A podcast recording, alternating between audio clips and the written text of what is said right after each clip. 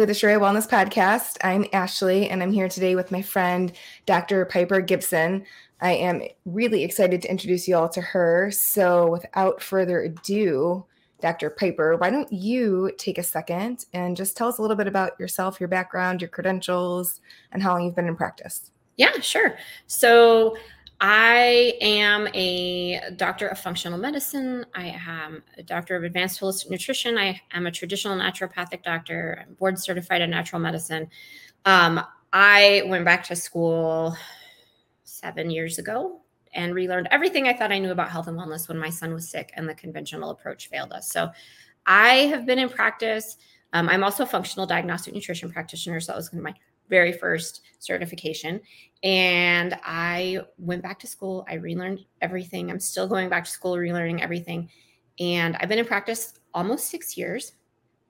And I see everybody, my practice is 100% virtual.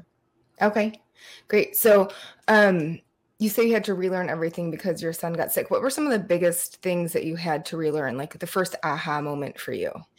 Um, that there is no magical pill. Like you go to the doctor and you get a diagnosis, and there's like, go home and take this pill.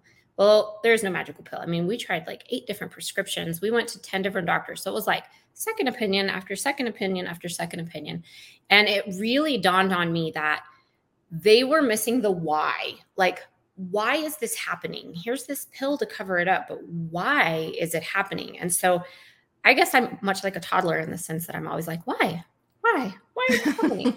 and so, uh, you know, there's actually studies that say that there's only about 18% of the population that are very inquisitive and ask why. So it was really for me that there is no magical pill and that they're missing the why. They're missing the what's going on under the hood piece. Yeah, I agree. That's pretty much my journey too. And I'm also always asking why. Like, what's making it tick? What's going on here? There's got to be a reason. Um, and I think it's important to talk about how prescriptions really don't address that. They're really kind of just covering up the symptoms, right? And then whatever the why is continues to fester under the surface. Absolutely. And, you know, I, as a parent, um, and we'll talk a little bit more about, but I specialize in, in tic disorder. So I'm a tic, tic disorder expert. But for me, when I started to dig into the research, I found this study from the Cincinnati Children's Hospital, and it really states that medications prescribed for tic disorders rarely reduce symptoms more than 30%. So parents are going into these appointments thinking, oh, I'm finally going to be able to help my child relieve their symptoms and they're not going to be having these uncontrollable body movements. But we're not told, hey, this is probably not going to reduce symptoms more than 30%. But also, those medications that you're taking are prescribed off label, label, which is an FDA approved drug used for an unapproved use. So we're not told these things. We're just like, hey, here's your pill, put your band aid on. And so when I started digging into the research, I was really floored by the expectations we as parents have and then what the reality really looks like. Well, and I want to talk to you a little bit about that too, because I think there's lots of reasons people can have tic disorders. Um, and my assumption would be that potentially there's a toxic burden involved and sometimes those medications can actually potentially exacerbate the tics rather than help them. Is that a shot in the dark or? No i i see that very frequently is that you know they will say we started taking such and such and there's this huge increase in symptoms. And so yes that that is part of it. I there i mean there's new research and studies all the time but you know this recent study really states that tourette syndrome and related disorders so things like tic disorders ocd adhd there is a component of immune system dysregulation mm-hmm. and i'm like i've been saying for years tic disorders are not purely neurological but we look at this study and then of course me i'm like well, what are they missing? They're missing the why. Why is the immune system dysregulated? So, yes, there's the toxic burden piece, there's this underlying stressor piece that is just going unaccounted for. Yeah, I would agree. That's overlooked a lot in a lot of different conditions. Um, so, when you are working with someone, what kind of interventions are you putting into place to help support them? So, we are really looking at, you know, I am the fan of the test don't guess model. So, we are really going to dig into like what what's going on we're going to look at i look at about 935 different biomarkers with my clients but really what's going on and how does this connect to what's happening and then we really start to focus on how can we start to reduce this imbalance and this inflammation in your body? So we are going to work on things like changing your your nutrition eating whole foods you know avoiding those inflammatory foods. We're going to make sure that we're sleeping and we're getting sunlight and we're getting out of the screen time. But we're also going to explore this hidden you know infections. What's happening on in your gut? What's happening in your immune system? What's happening with your genetics? Because for me the one of the big eye openers for me with my son was when we looked at his genetics we were like oh my gosh this all of this makes so much sense. We were able to really start to refine everything that we were doing to support his genes. So yes, we had changed diet, we had done all these other things, but you know, we when I'm working with clients, it's really looking at well, what are all these factors and how do we use natural approaches to start reducing symptoms? So diet, rest, exercise, stress reduction, supplementation. You know, the whole functional diagnostic nutrition dress protocol is a big piece of what we do.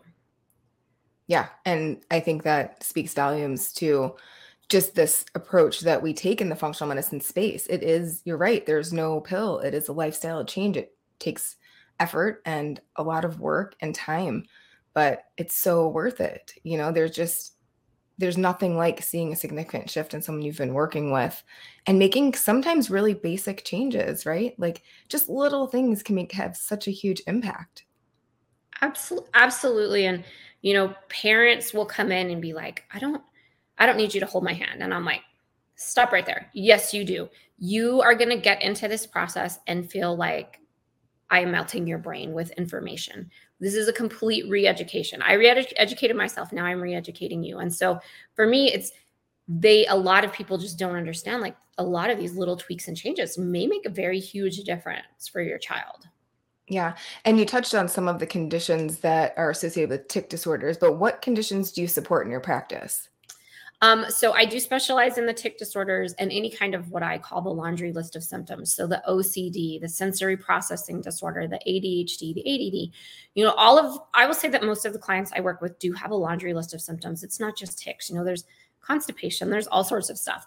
Um, but we have actually expanded our practice and I have um, three other practitioners that are working with me. And so we are working with some adults with autoimmune, um, things like that. So, really kind of looking at now on a case by case basis if it's not one of our like key specialties like what is it can that we can help you with? Like i had someone reach out yesterday and say hey i have a client i'd like to refer to you and she has just extreme severe anxiety. Like is this something you can work with? I'm like yes let's let's take a look. Let's take take a deeper look at what's going on with her Right, because there can be such a huge genetic component there too, as well, right? Absolutely. I mean, I think, and I, I feel, and I know that when we're talking about genetics, it's not.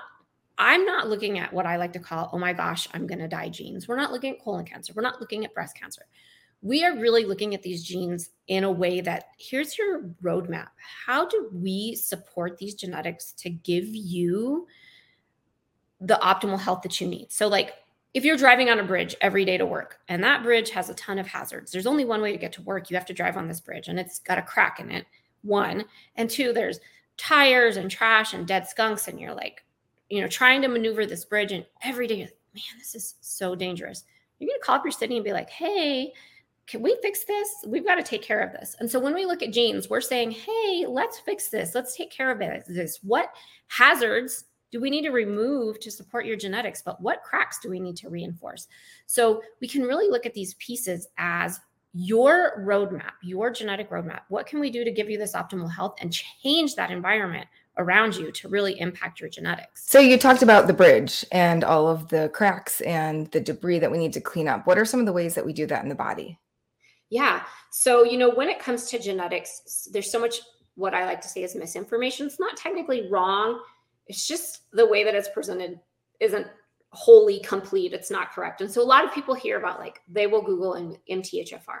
And I say MTHFR is the, the hot, sexy gene. Everybody knows it. They've heard right. of it. Tons of people have Googled it.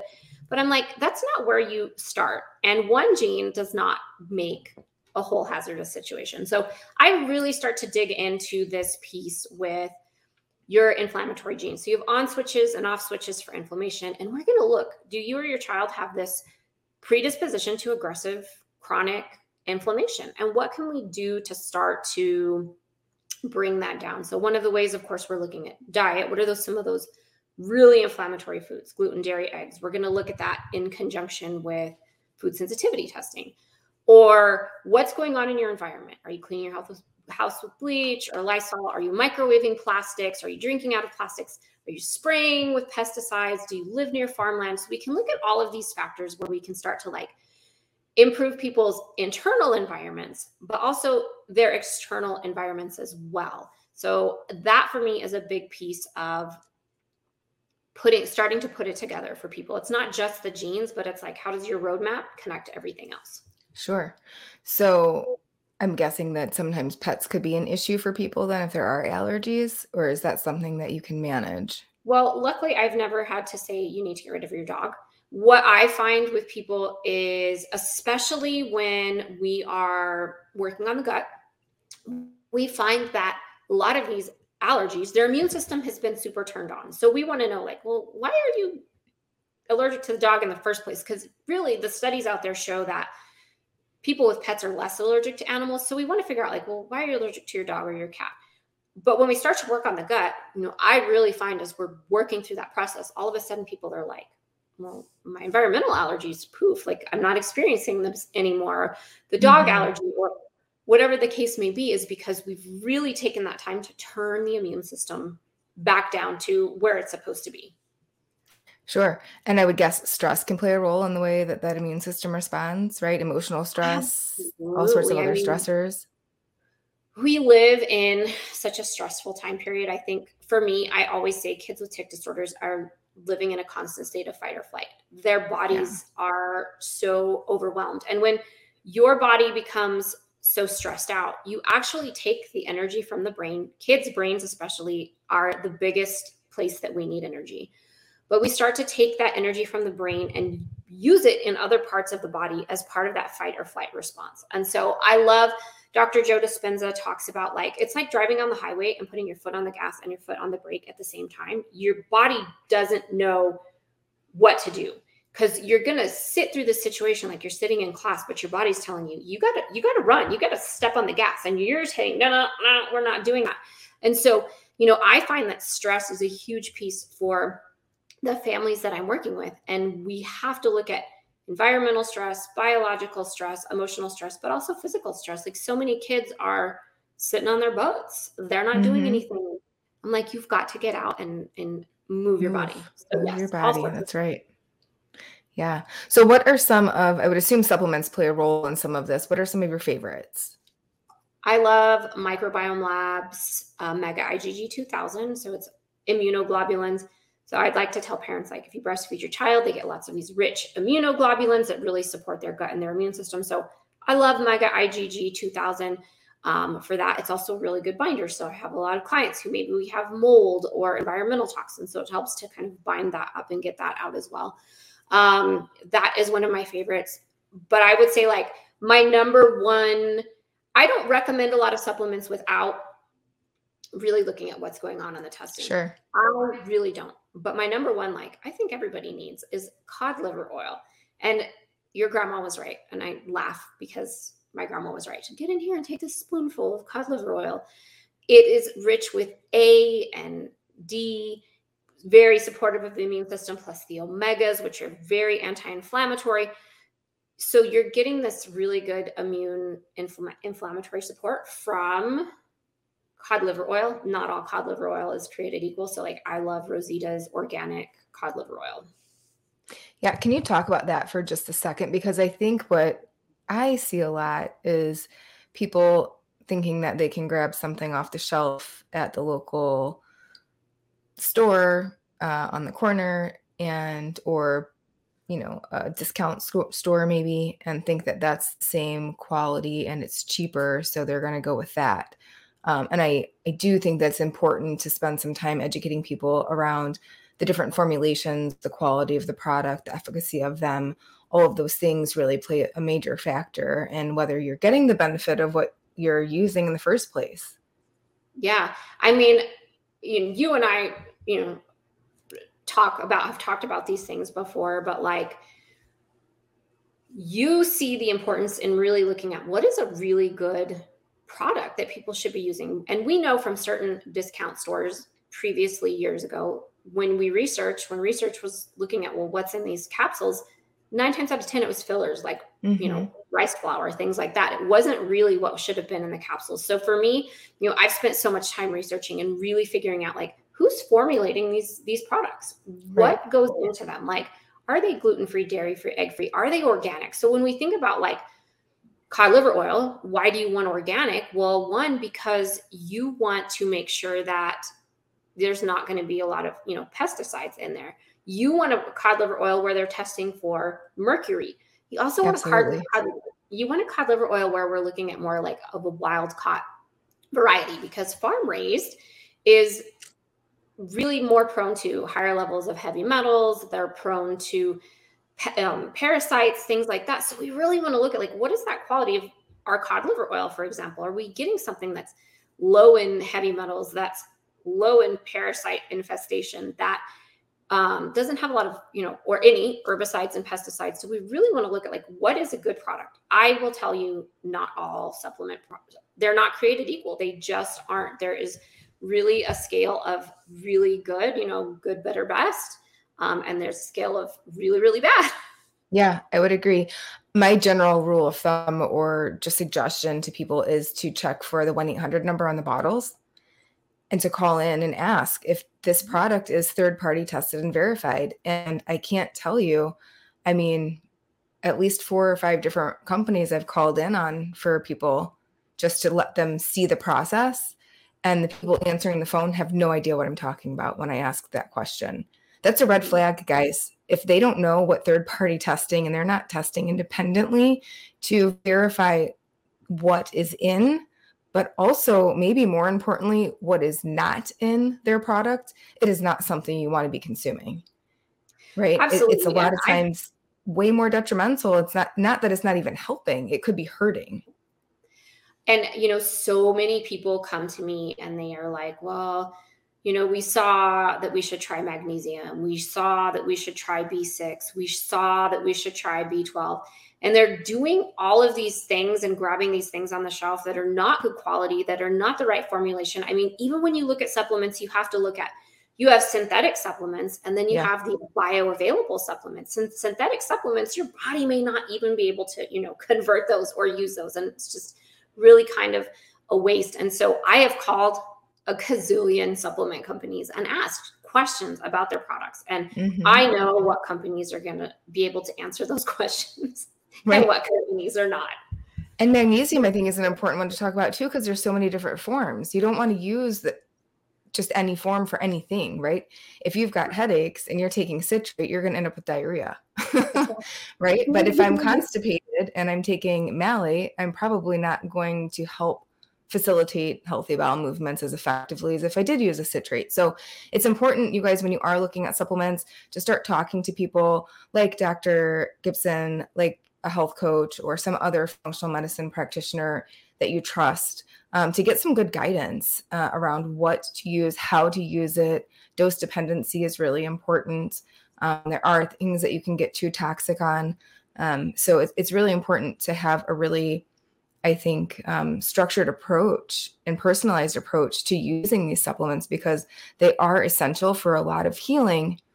But you need a good guide to help you figure out what to use when and how much. You know, it's important. It really is. And, you know, I look back and say, you know, I probably spent thousands and thousands of dollars on supplements that like didn't work that we threw in the trash that I can look back now and be like, ooh, those were not what I should have been putting in a sick child's body. Right.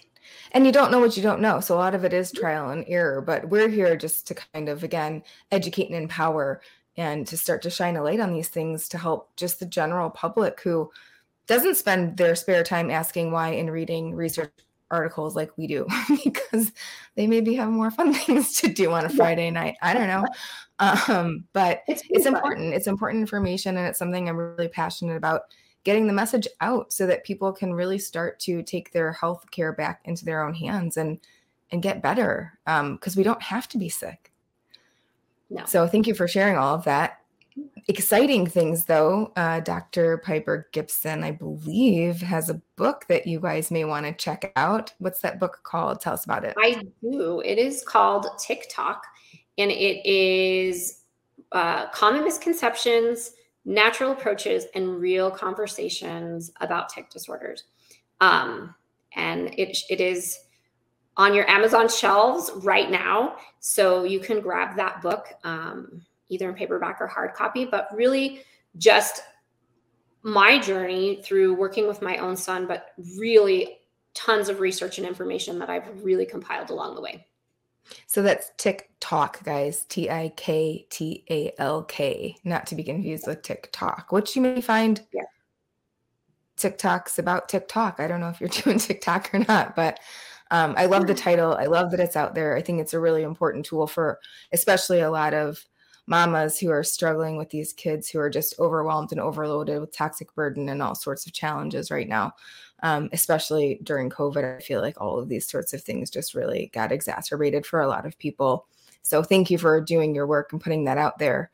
Um, how can people find you if they're like, I need to talk to Dr. Piper and her team? Um, what's the best way for them to get in touch?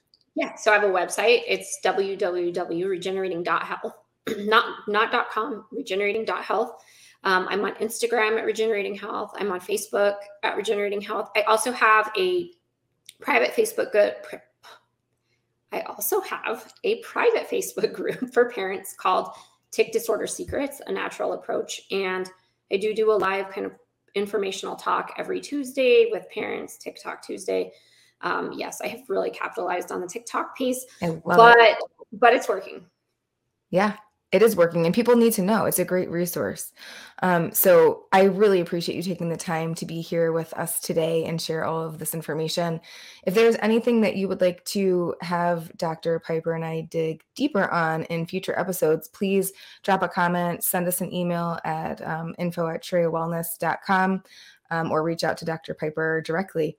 Thank you guys for being here. Hope you enjoyed meeting dr piper and we'll see you soon